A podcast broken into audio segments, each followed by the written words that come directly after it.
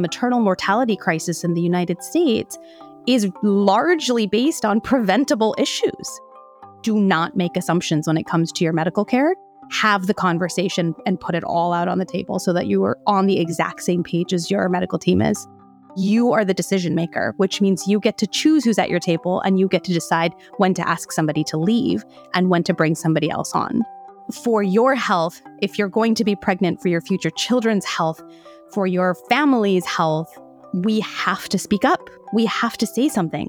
And we cannot, as hard as it is, as cumbersome as it feels, as exhausted as you are, we have to have those conversations with our medical team. We cannot assume that everything is taken care of.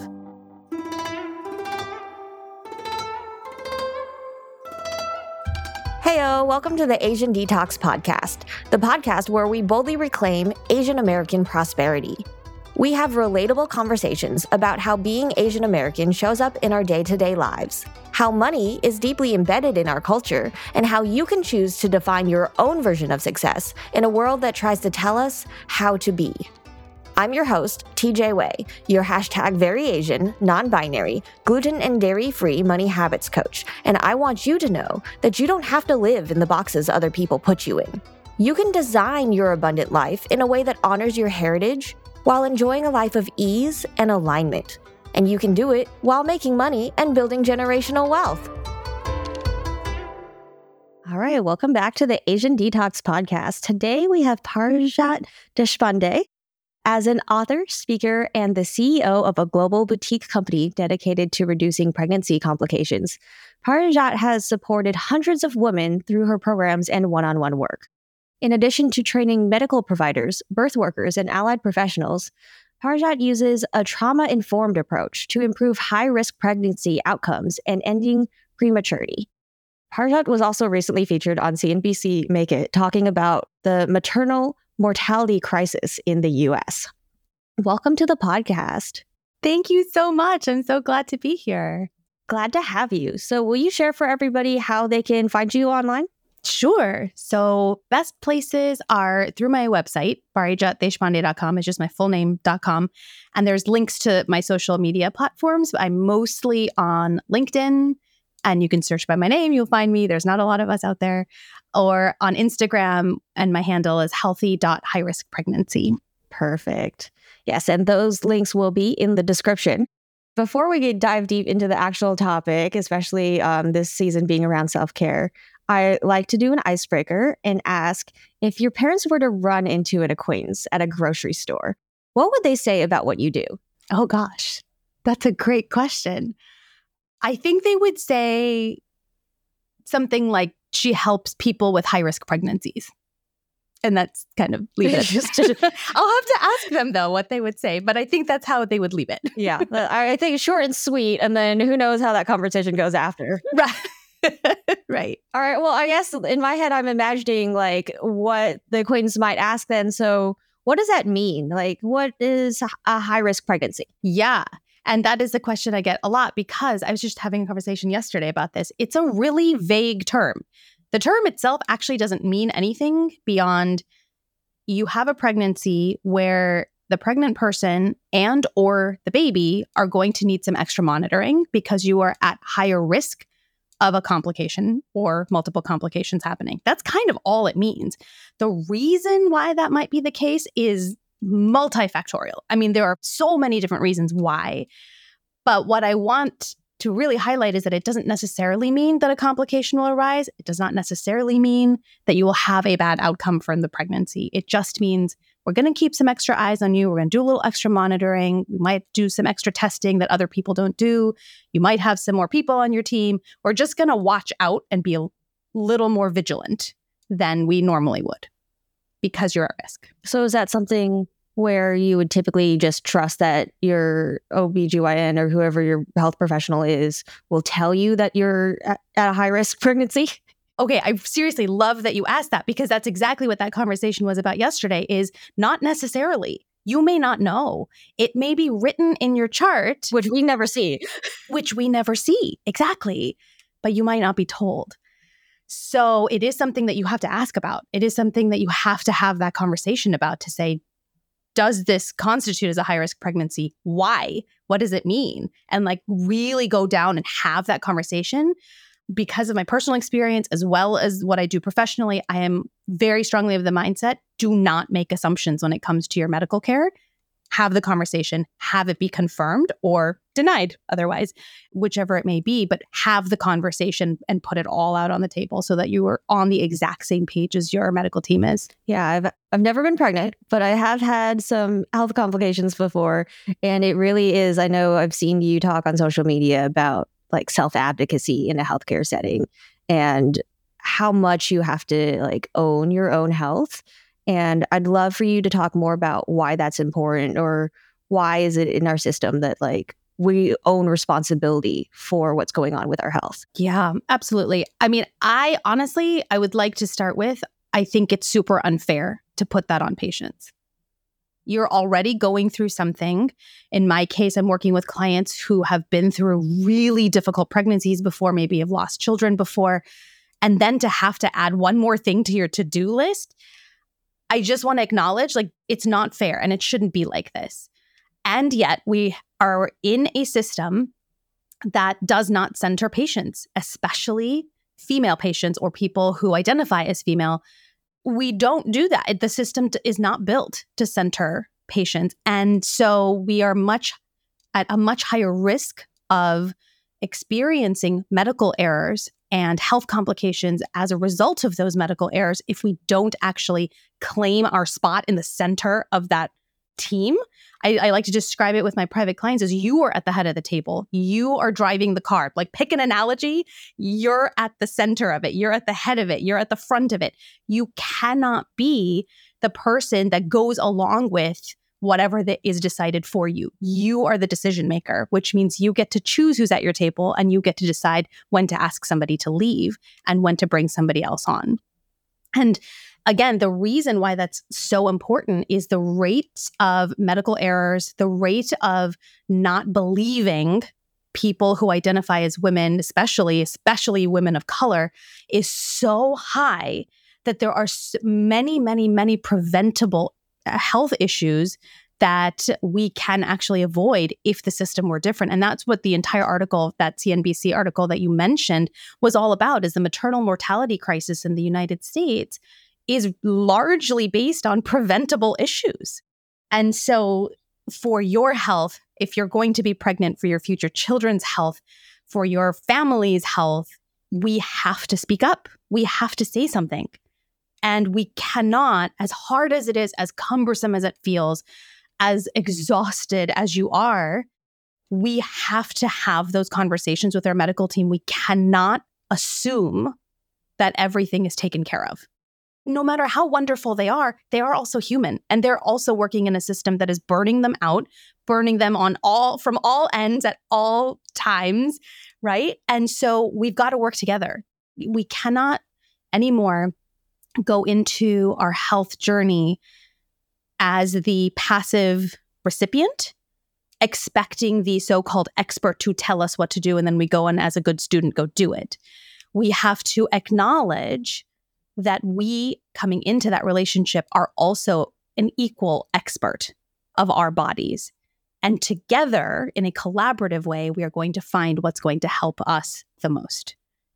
And when we do that, we get to where we want to go a lot faster with a lot less risk of errors. Yeah, the, that's a lot to unpack. But uh, I think one of the things that stuck out to me towards the end there is like whether or not you are used to being the passenger in this journey. We're all trained through the education system that we just listen to authority and we just take it as it is like you don't question it or even if you did right you you stop pretty fast right you you make one or two attempts and then you give up whether or not that's because there's just no answers to be had or the other person on the other side is also not supported in a way to address your your questions. But it's very much if you're helping to drive that conversation. And nowadays we have the internet, right? So there's a lot of availability of information that we do arrive at the destination faster. So in the concept of like if you're in a car with your team, whether or not like maybe you took the back seat for a little bit, but you can still be navigating. You can still make sure yeah. you don't miss a turn. And that is something that I definitely found in my journey with healthcare I had to have my gallbladder removed and then was eventually had to be gluten dairy free. And that was something that took ages to figure out what was wrong. That was two years of me feeling like I got stabbed in the stomach. But whenever I ate, before we arrived at, oh, we should just take your gallbladder out. So I know what it's like when you're already exhausted and you're dealing with like medical bills and insurance and then finding a provider that's in your network and it's all you, especially when you don't have a spouse or you don't have like a healthcare power of attorney for somebody else to take care of it. And this just brings to mind for me is at least with pregnancy, like as soon as you know, you're suddenly equipped to be like, I can be proactive about this. This is a timeline that you're working against. And it sounds like you're providing all the resources needed for people to figure out what are the questions I should be asking or what should I be looking into to talk to my team about. Yeah, exactly. And I'll add that we start way before pregnancy. It's like training for a marathon. We have to begin way before the race date because once it starts, there are some things that we can't do anymore because your body's in a different state than it was pre pregnancy. And so, yeah, we begin early on, and it's not even about what questions do I ask, but what questions do I ask and how do I ask them so that I get the answers that I'm looking for, even if they're not the ones I want to hear? It is so much better to walk out of an appointment with an answer you don't want to hear yes. than with questions that you have no idea how to find the answers to. Absolutely. Yeah, that may sound counterintuitive to anybody who hasn't gone through something with the healthcare, having any answer, even if it's a bad answer that has you like taking care of your affairs, is so much better than not knowing why you feel this way or when it's going to end or what you're going to do about it. Totally.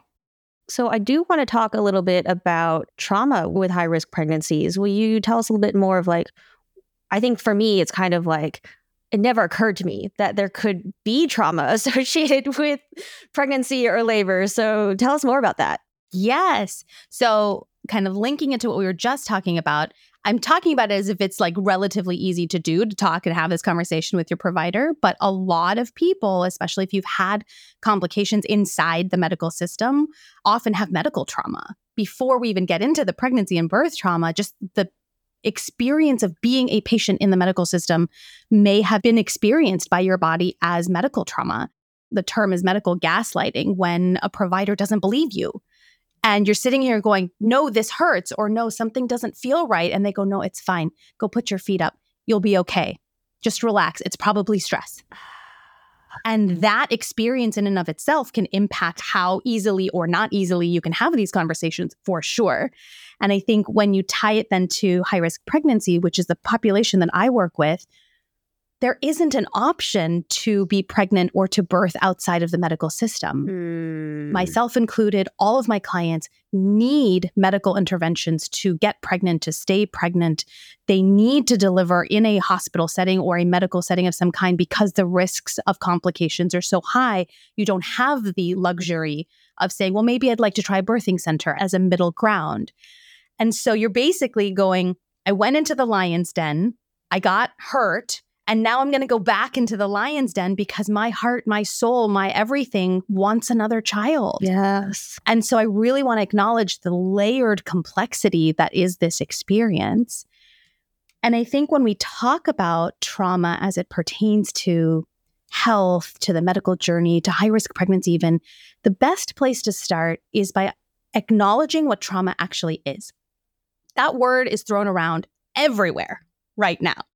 And what we often miss when we're just scrolling on social media, looking at what trauma is, is that traumatic stress is actually a physiological reaction to a threat that happened in the past that could have been five minutes ago, five weeks ago, five years ago, five decades ago. Our body goes into a threat response, which means every cell in our body goes towards keeping us alive and nothing else. Ooh. That is the only goal of our body in that moment our body changes, blood flow changes, the way our nerves function change, our respiratory system changes, our re- reproductive system changes. We lose access to parts of our brain that require higher order thinking. All of that changes, right? Everything. And normally, when we have that threat response, we're able to come back down, right? Think about when you're going for a walk in your neighborhood and then a dog just jumps out from behind a fence somewhere and barks and you're like, ah, it scares you. Yes. And then it takes a minute or two. I you're able to, sh- you know, keep going and eventually you come back down to your normal baseline. That in a traumatic event doesn't happen. That survival energy, that shift in your physiology happens and then it doesn't shift back. And it is not by choice. You didn't do anything wrong. There were many, many factors that could have prevented that from happening. And that keeps our body in that threat physiology until we are able to complete that cycle. So that's what we mean by traumatic stress. So when we're talking about high risk pregnancies, when we're talking about health, not only are we saying that experience was scary, it's that I'm living that experience literally at the cellular level every single day. And then I'm reminded of it when I go back to the doctor, when I get pregnant, when I'm looking at the pregnancy test, when I'm going in for blood work or whatever those those things are. And that's unique to each and every one of us. Yeah it's, it's like an endless line of triggers yeah. once you you have trauma already. So even coming back down from the traumatic cycle is like that's almost impossible because yeah. you're always thinking about the next appointment the next thing that you have to do to prep for your your child coming into the world. That's right. And what we talk about with my private clients is often this idea that the baseline has changed. You're not coming back down, like that dog example on your walk, you're coming all the way back down to your regular baseline. In a situation where you're living with traumatic stress, your baseline's already elevated. And so you're not coming back down to actually baseline, you're coming back down to non immediately yep. acutely triggered baseline. Oof. And you can imagine that that's going to affect your health, both during and outside of pregnancy. And every experience that you have is not just triggered by those external reminders of doctor's appointments and things like that, but also the internal, what we call somatic triggers of the sensation of being pregnant, the way your body changes during pregnancy actually can trigger the traumatic stress in the same way that a blood test can or walking into the exam room and getting that smell and seeing the color of the walls. Exact same way. It's just we have even less access to them until it's happening, mm. which is why working on this so far ahead is so important so that we're not just trying to put out fires throughout the entire pregnancy. We can actually create an experience you want. Yeah, that's very important, right? Like the access to that feeling. Right? I know that some options for dealing with trauma is like exposure therapy, but if you don't have access to the feeling, then there's nothing you can do until it happens. And then the other thing I want, I like my brain really like latched onto is when we say that you're having the trauma response, it's about keeping yourself alive. So talk to me about that compared to you also you have another life in your body at the same time. So what happens there? Yep. Your body at that point will try to prioritize both lives, but if it has to choose, it will choose you. And I remember hearing that for the first time when my son was in the NICU, which is the neonatal intensive care unit and I'm trying to pump milk mm-hmm. and I'm not getting much. And he was born extremely preterm. So that was part of it. But also, somebody came to me and said, Your body will not produce milk for your child if you're stressed out. Oh. Because your body will, will try to protect you first before giving oh. food to the newborn child. So you got to get it together. Wow. I don't appreciate exactly the way she said it, but it never left me. It never left me because that's something I think we don't think about is at the end of the day, each and every one of our bodies is going to keep ourselves alive first. And then it will be the others in our life. That is scary, especially you're it is. you're talking about not just while the baby is in your body, but also you're definitely going to be stressed. Yep. Your child is in the NICU. Like that's like an unreasonable expectation, but like it like extends to the while you're breastfeeding. So it's a long marathon to address trauma and what you're really trying to do, like your your actual goal versus what your body is trying to prioritize. That's right. That's right. And so, again, I know it's going to sound like a broken record, but the earlier we start with this work, the much more effective it is when you need it. I always tell my clients, just like you said, I'm never expecting you to not be stressed or to not feel anxious. That's completely unrealistic, especially if you've had these lived experiences before of something going wrong in pregnancy or losing the baby or delivering preterm and all of that. But what we need to do is change the baseline. so that your baseline is not quite so high that when you are triggered you don't go quite as high as you normally do if you want you know that visual we can come and condense that down but that takes practice and it takes shifting your physiology before pregnancy first so that you have something familiar to lean back on once you are pregnant in this like brand new body again there is something familiar you can anchor yourself to and bring yourself down so if it happens during pregnancy, if it happens in the NICU, if you do deliver preterm or baby needs some extra time, you have something that you can anchor yourself to that you've created uh, and been practicing for weeks and months prior. Yeah, you really have to build those habits, and because they'll, they'll new habits will disappear the moment you're in a major stress situation. Totally. So the, the sooner you like make it like breathing, the better off you'll be. Yeah, As a first generation Asian American, I grew up trying to fit into the boxes other people put me in. I considered acting, voice acting, and writing as career options when I was little, but ended up joining corporate America as an IT project manager to take the Asian parent approved path. The good news is, it's not too late for me to follow those more creative goals, but I didn't have the energy to work both my corporate job and follow those passions. And I couldn't shake the cultural directive to be financially stable so that my parents wouldn't have to worry about me. It's so ingrained in me that it's difficult to focus on more creative pursuits or what might be considered passion projects without the financial backing to support myself. That's why I'm such a big fan of building systems and financial foundations that leverage my hashtag very Asian frugal money habits and the more expansive abundance mindset that I strive to embody every day. While sitting at my corporate job feeling like there must be more to life than this, I spent years learning and absorbing information about how to become financially independent, invest in real estate and stocks, and build a business. And now I'm on track to retire by 40. But more than that, I have the freedom to dress how I want because how I dress now is certainly not considered professional, adopt unconventional pronouns, and work fewer hours to support my physical and mental health. I get to choose what clients I work with, who I spend time with, and what boundaries I need to set in order to keep the toxic expectations and hustle culture at bay. And I want that for you too. If you're ready to make your next big money move and build the financial foundations you need to feel like you can show up as your full self, I have an offer for you. My generational wealth building money mentorship program is three months of direct access to me and my brain to cut through all of the noise and conflicting information on the internet and get you where you need to be financially. Get a wealth building strategy, action plan, curated resources, and emotional support to put you on the path towards your abundant life. The link is in the show notes. You mentioned a couple times about changing your physiology. So what does that look like? What does that mean to to change your physiology? It can be really tiny and it can be really big.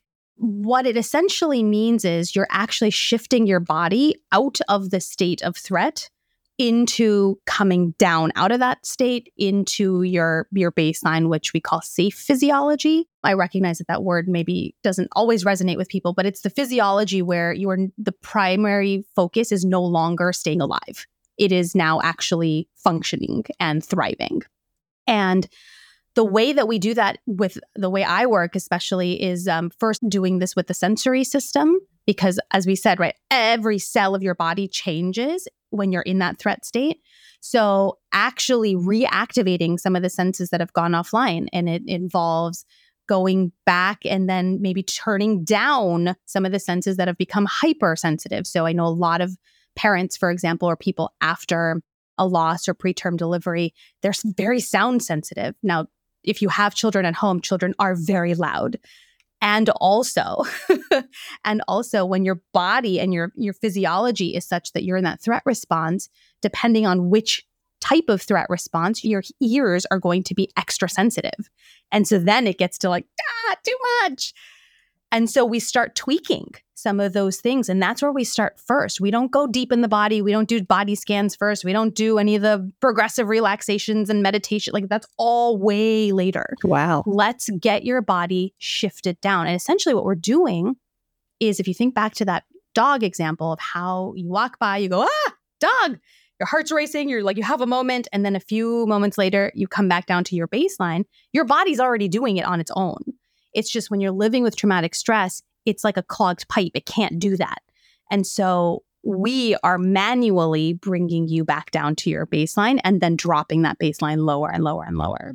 As you were describing this, this is how I uh, I actually recently was triggered, and my process for especially if it's work related is I literally just go take an, a bath. And that I've discovered is how I signal to my body that I'm done with work for the day, that it can relax, that the, the muscles can be warm and safe, and that I don't have to hang on to that thought anymore. So it sounds like what you're doing might be similar, but of course, I've never tried to do it with sound. So there's yeah, well, that's a great example of how you're shifting your physiology, that you're s- sitting in a particular posture or standing in a particular posture at work. You're moving your body in a certain way at work. Your body's out of a certain body temperature when you're working. And when you go into the bath, you're changing that, right? Like the very fact that we can raise our body temperature by being in warm water, for example, is changing physiology. Now, what we need to do is actually for traumatic stress is to find a way that it's not dependent on I need to be in a bath to make that work. yes, Especially, and this really came into play in 2020 when everybody was taken out of the birthing room and the birthing person was stuck there by themselves with the medical team. Like that more than ever really showed how important it is that we know how to modulate our bodies on our own. So, for any reason, if that happens again, whether it's due to a, another pandemic or you just, your partner couldn't make it in time or you don't have a partner or whatever it may be, that you know you have the capability of shifting your body without Right. needing anything else outside of you. yeah, that's a great point. I was going to ask what uh, role does your family play in all of this, but it sounds like there's a balance there. But in the situation where you can have family or friends involved in your pregnancy or your birthing experience, what does that look like? How can they help? Oh gosh, there's so many ways. Everything from just checking in and asking how you're doing and having conversations and including the person to I have, you know, clients who bring in partners or children or friends into their sensory or their somatic work that we're doing to remind them to do it with them. That's super powerful. Now that um, medical centers are opening up a little bit to having visitors come in during appointments, loved ones can come in with you. So if you need another ally in the room as you're having these difficult conversations or being another set of eyes and ears, somebody can be taking notes for you. And even if they can't, because I know there's some places that are still being really careful about who they're letting in, you can FaceTime people in and let people take some of that off of your shoulder so you can focus on asking the questions in the medical appointments. And somebody else can be focused on hearing it so that you can discuss it later because you're also doing a lot for your body to be in a place where you can have these conversations as we talked about earlier so it's a lot to put on one person Yeah, so I absolutely love that because the the self advocacy thing. I definitely remember I went in with like lists of questions, and then like me trying to write it down when they're unfamiliar terms or they're like medical terms that you have to spell. Like that was all like just an anxiety inducing. It was like a pop quiz, and you're trying to rush to do this. And I know just having somebody else in the room to be that second pair of ears to like catch something maybe I didn't catch, or you can just at least look at them and be like, did that make any sense? And if neither of you understood Yep. it, to just start over. That sounds so much better than me trying to do this by myself. absolutely absolutely yeah exactly So I do want to go into a little bit more of like your own personal experience. Like, how did you get into this line of work? What was it that really put you on this path? It was all personal experience. So, I mean, if we really backtrack, when I was a child, I wanted to be an OBGYN because my best friend's dad was an OBGYN and I just thought his work was so cool. And then I met chemistry in college and I went, yeah, no. Uh, I avoided OChem as well. Yeah, that wasn't on my plan. yeah, it's like don't don't just don't think like that. It's not a thing. So I took a huge detour into clinical psychology and I was actually focused on first developmental psychology, then child therapy. In my clinical psychology world, as a child therapist, as a family therapist, but there was always something that felt like it was missing from this like reproductive health piece. And it was almost like life was like, all right, here you go. I'll give you something. Let's go to Life University. And so I knew that it was going to be difficult for me to get pregnant because of some chronic health issues that I have. I didn't realize how difficult the whole process would be. So we jumped right into fertility treatment when I was in my 20s. And I lost the first one due to a ruptured ectopic, which means the embryo implanted outside of the uterus. And anytime that happens, it is a medical emergency, like to the point where I remember my fertility doctor saying, if you ever want to get seen in an ER, tell them you have an ectopic pregnancy and you will be turbo jetted to the front of the line because it's so dangerous. Oh, wow. So I had life saving surgery and it was like a whole thing. And it was the first time my husband and I realized, like, oh, this could be dangerous. Yeah. This is not just hard, this could be dangerous. And so that was a whole, like, my first experience of trauma related to reproductive health.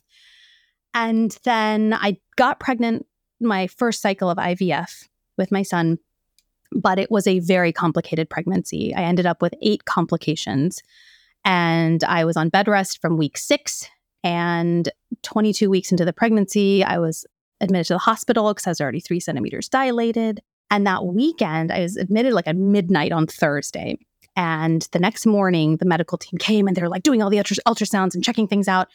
And they're giving me the medication to stop my contractions. And they were basically bracing us like, it's too early and we don't think you're going to make it through the weekend. And they gave me 72 hours. And I went, hold on. I just have this feeling there's something I can do. Can I try to shift my physiology? I didn't use those words. I don't remember exactly what I said, but I was like, can I try something? I just have this feeling. And they're like, pat, pat, sure, go ahead. We don't think it's going to work. But like, who's going to say no to somebody like me in my situation, right? Where they're so certain I'm going to lose this baby over the weekend. They gave me 72 hours. We got 15 days and it was just late enough to give my son a chance at life. He was born at 24 weeks and five days, still way too early for what I wish for anybody, but it was late enough to give him a chance at life. And that's when I knew I'm done. I'm done with clinical psychology. I'm done teaching at my alma mater. I'm coming back and teaching people how they can influence their pregnancy outcomes, even when they're high risk, even when they're at risk of complications, because it is possible. Wow and it just kind of took off from there. It's amazing. Like when you say life university, that sounds like you got a crash course. yeah, a little bit. we boot camp that one. I'm like, you just kept going with your story, and I kept, I don't even know how to react to this, or.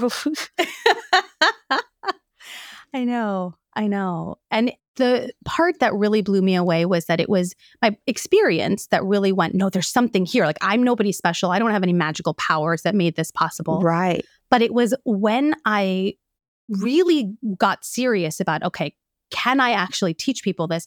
I wanted to validate it for myself. Like, is there research out there? Is, you know, always having that research brain. I'm going, is there scientific data to prove this? And when I looked, there's 70 years of scientific data. And that's when I got mad. yes. And I said, wait a minute, wait, wait, not one person said this to me. I went on a hunch and there's 70 years of data behind what I just did. No, that's not okay. And that's really what propelled me into first starting with client work and then writing my book to make a lot of this information more easily and readily available yes. to people who are going through high risk pregnancies. Yes. This sounds like this is like this is what you were meant to do, right? You have enough experience to understand what a research paper says, because that's definitely not something I expect anybody off the street to be able to understand even the abstract of a research paper and be like, oh, this is what I'm looking for, and then go into the actual results and understand the implications. So you had that skill set and your own personal experience to understand what was going on. And then because you knew that other people like me would have no clue to even go look for it, right? You are now surfacing this for everybody else. So I definitely want you to share with the audience what is the name of your book? The book is called Pregnancy Brain A Mind Body Approach to Stress Management During a High Risk Pregnancy. And in there, we dispel all the myths about what stress is and what it's not, wow. and how it affects pregnancy health and what you can do about it. And the summary of the 70 years of research that is out there. Yes. That supports all of this. Much needed. yeah, there's so many medical professionals out there or people who are like tangential to the medical field that like have the same skill set you have and maybe even the same experiences but hasn't brought this to light for people so i'm super grateful that you're you're here to guide us through high risk pregnancies and trauma and talking about like self advocacy for yourself is super huge. I know that we shared a lot of tips around how to manage not just the pregnancy aspect, but the self advocacy as well. But if you had to highlight just one for the audience to like, if you remember nothing else, what would that be? Ooh. Okay, I guess I'll say if you remember nothing else, remember that you are the leader of your team, whoever is on there. So you get to choose. And you have every right to bring people on, let them stay for as long as you need their support, and then let them go. And you can do that all the way up until you are delivering the baby. So if you're at 39 and 5 and you're not ready to deliver quite yet, but you don't like that provider, you can let them go. Wow. It is absolutely okay. Yeah, that is super important. And I guess I want to understand too when you say team, you like, are we saying this is the medical professionals? Are we including like your family and friends? You can kick them out when you don't like what they're saying. Yes, absolutely. You get to choose who's in the room at the time of delivery. You get to choose who comes to your appointments, who's privy to the summary of how your appointments went or your blood test results or your ultrasound results. You get to choose who you share the name with. You get to share choose who gets to come visit the baby. You are at the top of that pyramid. You have choices. You absolutely can exercise that right anytime you need. I think a lot of people need to hear that, especially the way we raise women in the US, that we just have to do what we're told or that like we're there to serve other people, right? And and I think in the US specifically, like when you're pregnant, it's something like everybody else has a right to your body. That's right. Yes. It's so hard to fight just because everybody else has a different expectation and assumption. So I love that we're able to say today that like no, you get to choose. Like you get to set these boundaries. If your mother-in-law is being too nosy, you can say, "No, you don't need to know about that." Like yeah, exactly. And there's a lot of different people who specialize in teaching how to communicate that in a way that's culturally sensitive or that's linguistically sensitive or just personally sensitive. There's a lot of ways to do that. You don't have to be rude about it. You don't have to be like, "Nope, slam the door. It's over." Unless you need to. And in that case, that's fine too. So I really want people to hear that boundaries doesn't mean you're being rude. Mm. You're actually being really mindful and protective of you. Yes. So that you can do what is most important to you. And if that is having a healthy pregnancy, if that's getting enough sleep, if that's being ready for your IVF cycle tomorrow, or whatever it may be, or protecting your child. In our case, it was because he was born so preterm for two and a half years, I was on lockdown with him Oof. because he couldn't get sick. If he got even the slightest cold, he would have ended up back in the hospital. And we both went, that's not happening. I never want to see the inside of a hospital as a parent ever again. So that became our priority, right? So you may have your own, and you, once you kind of quiet the noise and you're able to put yourself in that driver's seat at the head of the table, at the top of the pyramid, whatever works for you, you quiet that noise and you can really hear then what is it that's super important to me? Who gets my energy first? Who gets my time first? Who gets my attention first? And then if I have more, I'll offer it to others, but I get to choose that. Yeah, that's super powerful. And it really like re-emphasizes why like the sooner you work on this the better because it's not just the trauma response but there's so much intentionality around being able to set those boundaries yeah. and if you want to learn how to be like polite while you're setting the boundaries. That's not something you're going to be able to do in a stressful situation. That's you right. want to do that ahead of time, practice it in lower threat scenarios and other like non-related scenarios as well. Though I totally abdicate like if the only way your family's going to listen to you is by you yelling at them, then by all means. totally. Because that, I mean, yeah. I would say that has been a successful technique in my family is because if I don't like emphasize it in a way that they see the importance, then they're just going to assume I'm being polite or I'm just saying that. And so there might be times where you can try all of these really polite techniques and then you might still have to like go to what I think in the US we like don't like to yell or we don't like to raise our voice and things like that. But at least for me, I'm like, no, that's effective. That's the only way they know.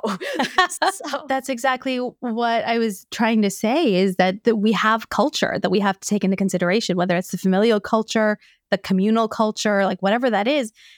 There are nuances to that and you only really you know what's going to work so i really appreciate you sharing that especially i think coming from an asian background like there is a lot of advice that's out there that doesn't work. I know for my culture at all. Like that would never fly. They either wouldn't hear it, like you're saying, they'd just be like, okay, that's nice. Or it would be considered rude, even if it's considered polite in the Western culture. Yes. And so I really appreciate you sharing that. It is difficult, right? Because you and I both grew up here. So we kind of like to assume whatever we were taught by the masses is going to apply. Yeah. And we, we, I think it's mostly trial and error. You just figure it out. Yeah.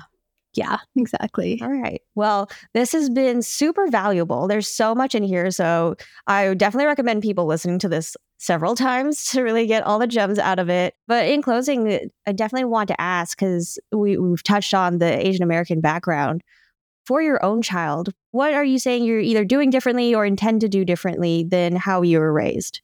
I'm teaching them how to, one, identify emotions from a very young age, I wanted them to know before anything else how can you tell me how you're feeling? And it can be a made up word, it could be a color, it could be a monster. Like, it doesn't matter to me.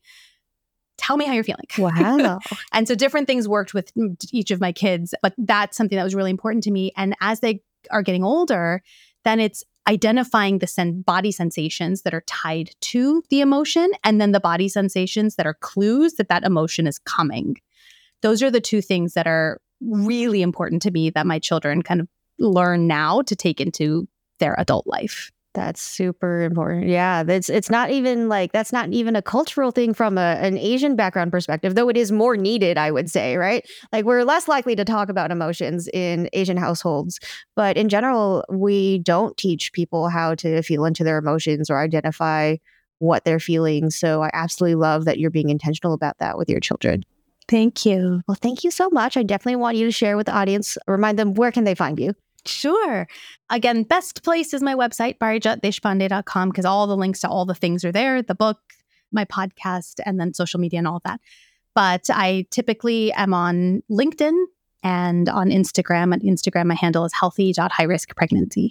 All right. Well, it was lovely having you. Thank you so much. Thanks so much. I know that something in this episode left you feeling, oh my God, that's so me. And I want to hear about it. Leave a review on iTunes or tag me on social media and share your relatable story with us so that we can normalize our experiences as Asian Americans and help more people feel safe to step outside of the box. I can't wait to hear about it.